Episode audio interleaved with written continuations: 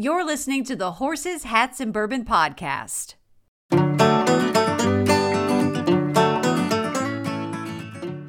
On this episode, I'm catching up with Fred Noe and his son, Freddie Noe, 7th and 8th generation master distillers at Jim Beam. We talk about what it's like for father and son to work alongside each other, their deep family history with bourbon, and plans for a new restaurant and craft distillery that will be open by the fall. Well, just jumping right in, it's just such an honor to have both of you together for an interview like this. I mean, Fred, I've known you for several years now, but to get to meet Freddie and catch up with him, I mean, a 7th and 8th generation master distiller on my podcast. So thank you both so much. You're quite welcome, Claudia. Yeah, thanks for the opportunity. So I have to ask, what has this year been like for both of you all personally? And then I know a lot of people, this podcast is about getting people out traveling safely throughout Kentucky. I want to know all the latest that's happening down at Jim Beam, because I know you guys are constantly building and developing and changing things up. Well, this year's been no frequent flyer miles, that's for sure. I haven't been traveling since, I guess, February of 19. My last trip was over to Japan for our Suntory annual conference. When I got back, they shut us all down. And Freddie went over there right after that. I guess that was the last trip he took. So we've been working pretty much from home since then. Nothing, no going into markets or visiting any of our customers all around the world. So it's been a different year for me, for sure.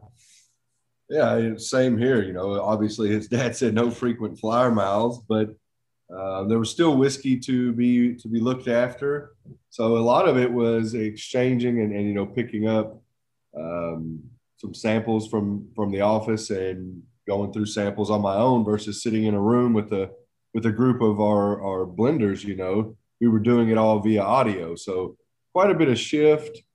But I think we did pretty well given the circumstances of a lot of things changing. So a little different than I could. The distillery was still up and going. I mean, you guys were still doing everything safely. Yeah. You kept things going. You never shut down, really. Right. Yeah. The distillery kept running, kept bottling, and we kept shipping as the COVID shifted a lot of our business from on-premise bars and restaurants to off-premise liquor stores. So it was kind of a shift, but kept the fire burning, and people were still enjoying Jim Beam. A lot of sleepless nights for our operations team trying to work through, the safe working safely restrictions, and I mean, really a big kudos to the team and the safety team for kind of keeping everybody safe throughout the adventure and still being able to get the bottles out the door. And now I feel like, with spring here, Derby right around the corner, I feel like everybody is so anxious and excited to start traveling again. Are you all feeling that too at the Stillhouse? Oh yeah, absolutely. Yeah. We shut down for customers back last year, and with that, we were going to be shut down for a period of time anyways, but probably would have done it a little bit different in a different circumstance. But so we kind of stopped consumers altogether. And, we've been building the Fred B. Noe distillery named after my dad here. We also have been renovating the American Stillhouse that you mentioned. So there'll be quite a bit of change, and actually a name change will be coming with that. And then also we tore down another building that we had and are building a full-on restaurant on campus. So there's a lot of stuff happening. Unfortunately, we'll be anxious for another few months. We're not probably going to be ready till fall. It'd be nice to get going this spring, but just with all the stuff we had going on, it's looking like Bourbon Festival or a little bit later, late this fall, we'll be opening up. But we're definitely anxious to show everybody. As you said, we've been doing a lot of construction. We've hopefully, as I've been saying, we've changed our tour around to gain better opportunity to educate our consumers on what bourbon is, what Beam is. And that's what a lot of people look for, is more education on what they're drinking and how we're making it. So hopefully we're unlocking some of that stuff within our operations. And then as I said, we're building a new facility to focus on some smaller scale opportunities. And then also we'll have a restaurant on site. So hopefully we can keep people there for a whole day and give them a good adventure. When people come from out of town to visit me here and they want to go to Jim Beam, they're always like, well, what is it like? And I'm like, it's like adult Disneyland. I mean, you really can spend an entire day there. I think they'll have no problem with that.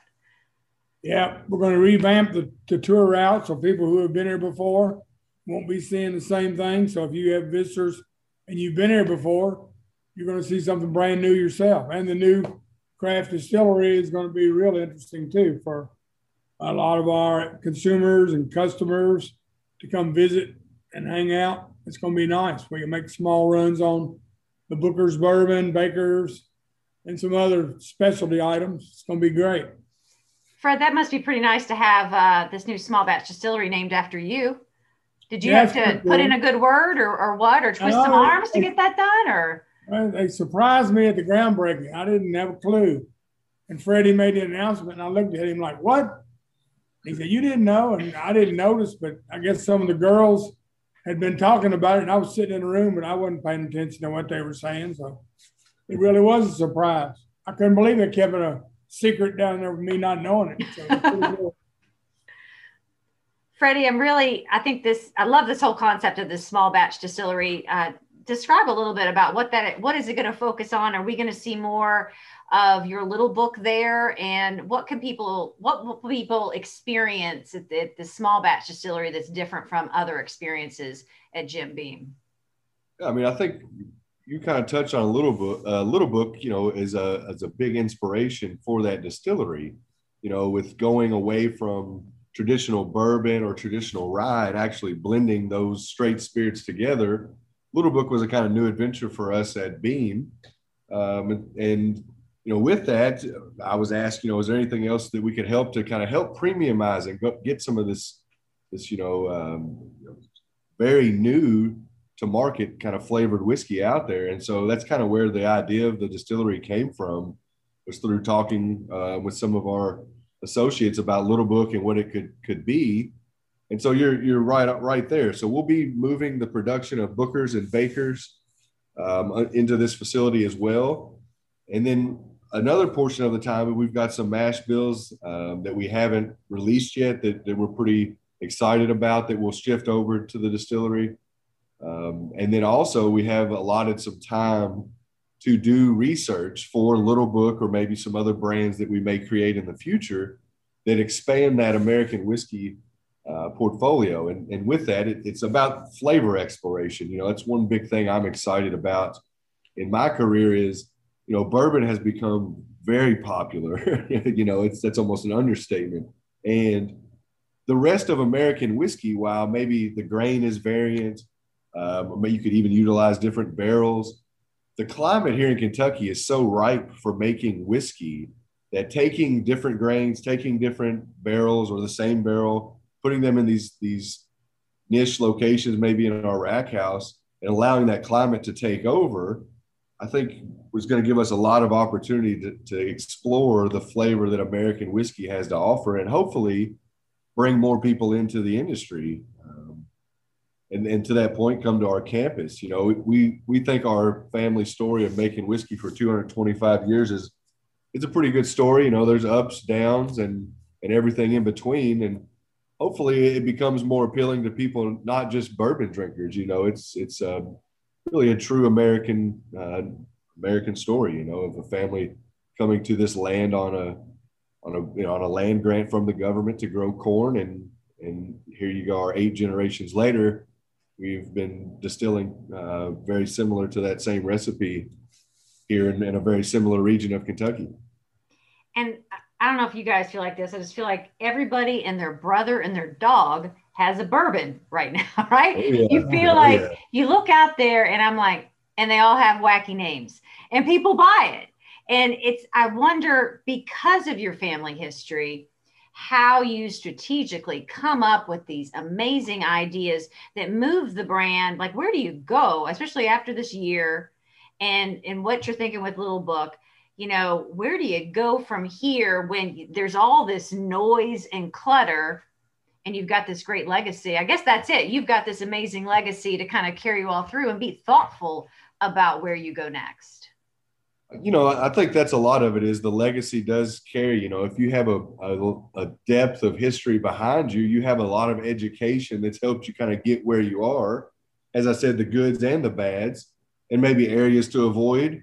You know, there's other areas where, you know, things have been passed down of areas to maybe explore more. So there's the good and the bad. And I think that history, it really, and legacy helps to shape, you know, where you can take the place, or at least gives you a better eye for taking it in a good direction, hopefully based off of the lessons learned, you know, of the generations before.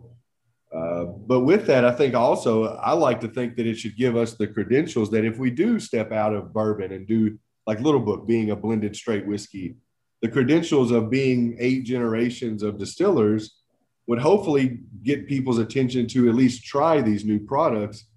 And again, I like to say, let the whiskey do the talking. And so if you, hopefully the credentials we have in that legacy gives us the opportunity to utilize that flavor exploration and get it into people's mouths and have people having conversation about it. Fred, I don't know if you remember this, when I was in news and I did a story when you had your man cave. Remember we were in your, when I tell people, yeah, I hung out with Fred Noe in his man cave and he told me stories about the family. And I heard a lot of it, Freddie, this is to tag off what you're saying. It's just, I remember sitting in the man cave with Fred and he was looking at all these pictures that are on the wall and all these deeply personal historic relics that are hanging there that tell the family story. And part of it that I think that what strikes me is Jim Beam and what you all do, the stories, it's just tremendous hard work, right? Like it's not a, I think so often today things are, it's glamorous, it's bourbon. I have a bourbon business. You all have ingrained in you, from the stories I heard, this tremendous hard, dirty work. And if it's not good enough, you know what? Go back and try again, because we're not putting it out there with our name. That's right. It's right. Kind of keep your nose to the grindstone. You know, everybody thinks we've got an illustrious whiskey collection. You know, we consume it as we make it and share it with our friends as well. You know, we don't save it back because it's kind of like, you know, there's going to be something else that's coming that we'll share again. You know, it's kind of funny when people think of it, but you're exactly right. That kind of fits that mindset for us. It's just, it's kind of nose to the grindstone. And I like to use constant quality as a term that we use in the distillery. We're always looking to improve the quality of the whiskey, to amplify what it is that we've got coming before us. And Jim Beam, you know, being the world's #1 bourbon. So you always have to try to move the quality forward. And so that's a big one for me, is constant quality. Yeah, Claudia, if you came back to the man cave, you'd see a lot of those same pictures are still hanging right where they were when you were here. I mean, we don't change a lot. I knew I had a new one. Exactly the same. Pretty close. They hadn't changed them a whole lot. You know, just relics over here, we just kind of add to the stuff hanging on the walls. You know, it's, you know, add to the history. Because, I mean, Freddie's got a little 2-year-old son, little Booker, and at some point he'll be doing this stuff, we hope, you know. So, and he's got a daughter too, so who knows, we could have Braley, could be the first female Beam master distiller, who knows. Freddie, what is it like working alongside your dad? What is that relationship like? It's funny, someone asked that just recently in an interview with both of us, and I said it's great. And if you would have probably looked at our relationship going into it becoming a kind of work relationship, you might have thought this ain't going to work out well for either one of them. But he just always wanted me to do good in school, and I was a hardhead. So, you know, it was about getting better. And then for me, getting to the distillery, that's where I knew I wanted to be at that point. And so to your point earlier, it was a lot of hard work. And I guess when he saw me kind of get in there and take to it wide open, you know, I'm sure he said he's proud of me. So I'm sure it started to grow a little bit of pride, and that tension of me being a hard-headed kid kind of went away, because he saw I was hopefully doing things the way he had hoped anyway. So it's been great. You know, when I am out in there doing things, you know, it's great to have him, as I said, to rely on, you know, what would granddaddy think about this? Or, you know, did he ever say anything about this? If we're having problems in the distillery, maybe just trying to jar his memory to think of something that we can help. You know, like I said, there's a lot of history of distilling there, and hopefully, you know, if something goes wrong in the distillery, if one of us can help get it fixed in a quick, timely manner, then that's great. So it's great to have him and help build my knowledge, help build the rest of the team's knowledge, and hopefully carry on a lot of the things that, again, have got us to where we are. There's a lot of good, worthwhile mistakes to learn from from your family, right? That's exactly you got to make them work somehow. It's like they went through a lot of trouble to make those mistakes for you to learn from them. You don't want to get the same knot on your head twice, you know. You get it in a different location the next time.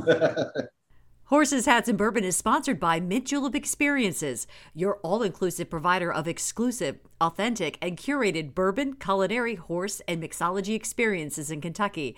If you're looking for a five-star experience blending Kentucky's signature products, look no further than Mint Julep Experiences.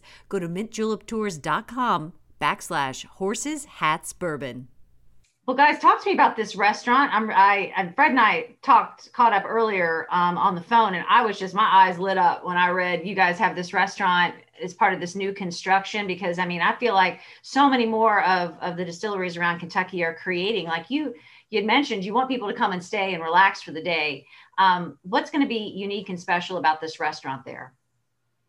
You know, some of it, what's really cool is, you know, really just the connection of the flavors that you get with cooking, you know, maybe like we're going to have a pizza oven, wood fire pizza oven, cooking with wood and aging bourbon. You know, it's very similar. The smokiness, some of the elements you can get. So we're hoping to amplify the connection of culinary arts with our art of distilling in this location. But, you know, we've had Fred's Smokehouse on location for a while. So you'll see some of that food shifting in there. You know, that's a big, big thing for us. Those meats go very well with bourbon. Again, you're getting a lot of that same kind of flavor coming through. But with that, like I said, I think you'll start to see us be able to do some more events. That was the one drawback to Fred's. We had to do outdoor seating. And then you may have seen we had the kind of temporary structure for a couple of years to see if we had that, could we serve more people? And so that pretty much showed us that we could and led to us. And so the name of the restaurant is called the Kitchen Table. It's kind of family inspired from our kitchen table that Dad sits at, probably was sitting at when he was talking to you. Yep. On the phone. Right. Yep. And so it's inspired from that, and a lot of family recipes will be going into the restaurant. We're still working on the food service provider, but we're pretty close, and hopefully some really cool ties with that as well. I know I've had a few conversations. They're very eager to learn more about, you know, some family recipes or even family food items that the family liked that tied well with, you know, we've done a lot of bourbon dinners across our time as well. So just kind of taking advantage of that. And again, educating the folks that visit us about hopefully the culinary experience that ties with the bourbon making. And also there'll be a deep cocktail menu as well. So that's another piece we're going to add there as well. So we'll have a lot of cocktails and hopefully rotating cocktails that people can try and taste bourbon differently. And also give us an event space to events. You know, and if say you wanted to put on a party of some kind, it could be a rental space for you to bring your guests out to the Beam grounds and have a party on the grounds down the road. It's going to be some interesting time. We have an area for somebody like yourself. If you ever say you want to do a show from out there, you could probably come out remote broadcast from there and bring in folks, you know, and do something, you know, bourbon oriented or whatever. You know, it's going to be kind of cool with Burnham Forest right across the road. It's going to be beautiful in the fall of the year. It's going to have some outdoor seating. It's going to be really cool.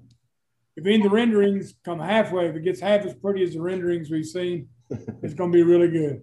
Took my parking spot for the building, but I don't know. They got you a new one. It's probably closer, actually, than the one you were in. And what's the timeline for construction and when it should be finished? Right. We're shooting for 1st of October. Obviously, we're still a couple months away, so that could potentially change, but for the restaurant and kind of top of hill renovations, we're looking in that October timeframe. Just in time for the Bourbon Festival. The Bourbon Festival is right around that time, right? Actually, in September, yeah. We were kind of hoping for that, but it's not looking good for us right now. But, the distillery will actually be hopefully up and running in July, and so we might be able to get some groups into that sometime in that time frame. A little bit before, maybe. We'll have to see how it goes getting started up. So. You have to come down and get a 50-cent tour and check it all out ahead of time. I'm here for it. I am absolutely. Well, you just mentioned like doing a show from there. That crossed my mind. I'm starting to get out again. And I thought, oh, it'd be so great to like go down there and check out the progress and see how it's, you know, when you're on the ground, like talking to people in person. And I bet you guys feel like this with tours, you know, you want to interact with people. All right. Yeah, we'd be glad to show you around. With the tours that are going on right now, Freddie, you touched on this, and I'm interested to hear more about, do you feel like that's the one good thing that came out of COVID is that you had to make your tour size smaller and people suddenly got this more intimate experience and could ask more questions, right? Like, is that, I'm trying to find the good in it, and maybe that was good. We just kind of shut it down. We didn't actually do tours because of COVID and with the construction. So, as Dad said, if you have been on our tour before, you could come back and you would see a totally different tour, deeper elements of bourbon making, even the route we've adjusted the tour route and the elements with on it. So there hasn't been much for folks to see. We were doing educational classes for a bit, but then with the as I said, we're renovating the still house as well. With all of that, we ended up totally. So we're real anxious to get some consumers back on site. It's been quite a while for us, and we're ready to kind of unveil the campus. So, like I said, this fall can't come soon enough. Are there actual tours going on right now from the Stillhouse, like smaller tours? No, nothing right now. Nothing right now. Nothing at all right now. Not at this moment. So everything once the construction and all that gets finished, all your tours, period, will begin in the fall. That's correct. So the silver lining of it is we had a phased approach to this kind of, as we're calling it, project reunion, where we've added the distillery, added the restaurant, updating the parking lot as well. And that's kind of a later phase. But so with that and everything going on, we took it from a phased approach and kind of lumped it all back together and just kind of knocked it all out at one time versus taking it over a 2 or 3 year span. So that's what kind of caused it. Wasn't planned initially, but then with everything going on, it gave us an opportunity to kind of pull the work forward and get it all done closer together. And probably look at it with new eyes and see how can we make our experience different from everybody else, right? That's exactly what we've been doing is, you know, we've been on a lot of Zoom calls, a lot of meetings. I mean, we went through the history from 1795 to now. There, you probably couldn't count on all of our hands how many times we've walked people through it, but just trying to gain the best perspective for the whole team. And to your point, how do we make it better? How do we amplify the things that are important about bourbon making, things that are important about our history that have maybe shaped bourbon making? So it's definitely been a good chance for us to kind of step back and make sure we get it right. But Dad and I have said that a bunch. We got to get it right. We got to get it done right. So I think it gave us that opportunity. This definitely gave us that opportunity. What are your all's plans for Derby? Anything going on? You all personally. Don't worry, I'm not going to show up on your front door, your back porch or anything. Unless I'm invited. I'm always curious, like, okay, what does this person do for Derby? Or what's their Derby like, you know? It's kind of interesting. So for the last few years, we had hosted the governor's dinner at the Stillhouse after the Derby was over. So a lot of it was Dad and I'd be sitting here in the man cave, just on our Twin Spires, you know, watching the races here. And then we'd go take a shower right before Derby, you know, kind of plan it all out to get there on time. So I'd say probably all of the same, except no dinner at the Stillhouse this year. Right. Started enjoying cocktails earlier. Right. You know, so if you worry about being in your best behavior, you don't start drinking mint juleps for breakfast. you gotta wait, you have to wait until you get to the still house. Then when they leave, that's when you really take your drink. Once in a while, we did it, I guess, well, how many years? It might have been maybe 4 years in a row that we did that. Yeah. I think it was 4 years, actually. It was different, staying, not doing much all day, just kind of watching the races and making a little bet every now and then on Twin Spires and waiting, watching the clock so we're not too late to get dressed, and run down into the plant. This year, it'd probably just be some relaxing in the man cave, watching the Derby and the races there. I mean, one of my buddies has a little get together. I don't know if he's doing it this year or not. I hadn't heard, but he had done it every year. He'd always gave me a bunch of crap for not coming. And I'm like, I got to go to this dinner tonight. I'm not going to come over there with you guys and then go down there. I'd be crazy, right? So I'd just sit at the house. So I'd say we'll probably. I enjoy cooking as well, so I'll probably have the grill going and we'll sit around the house and hopefully check out the races. Hopefully it's a beautiful day. That's what I like. Yeah, I think we're all hoping for that. And Fred, I thought about you. Deserve that, don't you? When the Kentucky, and I felt like last year in May it was the most beautiful day ever. Right. Yeah. It was just so wrong. Right. And Fred, I thought about you when the Kentucky Derby Museum, they held this contest recently called Tell Me Your Craziest Derby Story. And I almost answered you and I in the contest. And Freddie, I don't know if you know this story, but how I met your dad? I don't know. You don't know? You probably haven't heard this story. I'm going to leave out names. I will, of celebrities. But Fred and I got invited to a Derby Week party with a real housewife of Orange County. And there was like some famous poker players there and some tea. Have you heard this? I think I have. He knows Robert. He knows Robert, sure. Robert Williamson. Yes. And so it was just one of those events, Freddie, where we met there because we were both looking at each other like, how did we get invited to this party, right? You're looking around and we just kept shaking our heads going, how did we get invited here? Who invited us? But it was one of those where the whole night you're thinking, are there really TV cameras on someplace and they're filming this? Did you feel like that, Fred? Like I kept thinking, there's gotta be cameras. I figured sooner or later we were going to get in trouble, for all the stuff we did. And Robert and them kept the liquor flowing freely. We had a good time. Nobody got hurt. Nobody got hurt. And it was one of those, I thought, there you go. That was my fun Derby Week event, hanging out with Fred Noe, getting to know Fred, a real housewife, a poker player, and a TV star. It was all and that was just Tuesday, right? That was just a Tuesday. But I think that's the fun thing about coming to Kentucky and hopefully we can get, crowds back pretty soon and people can travel throughout our beautiful state and enjoy bourbon and come visit your great distillery when things are all up and running and the new area is all open. For sure. Yeah, we're definitely looking forward to it. We'll be waiting with cocktail in hand to share with anyone that arrives.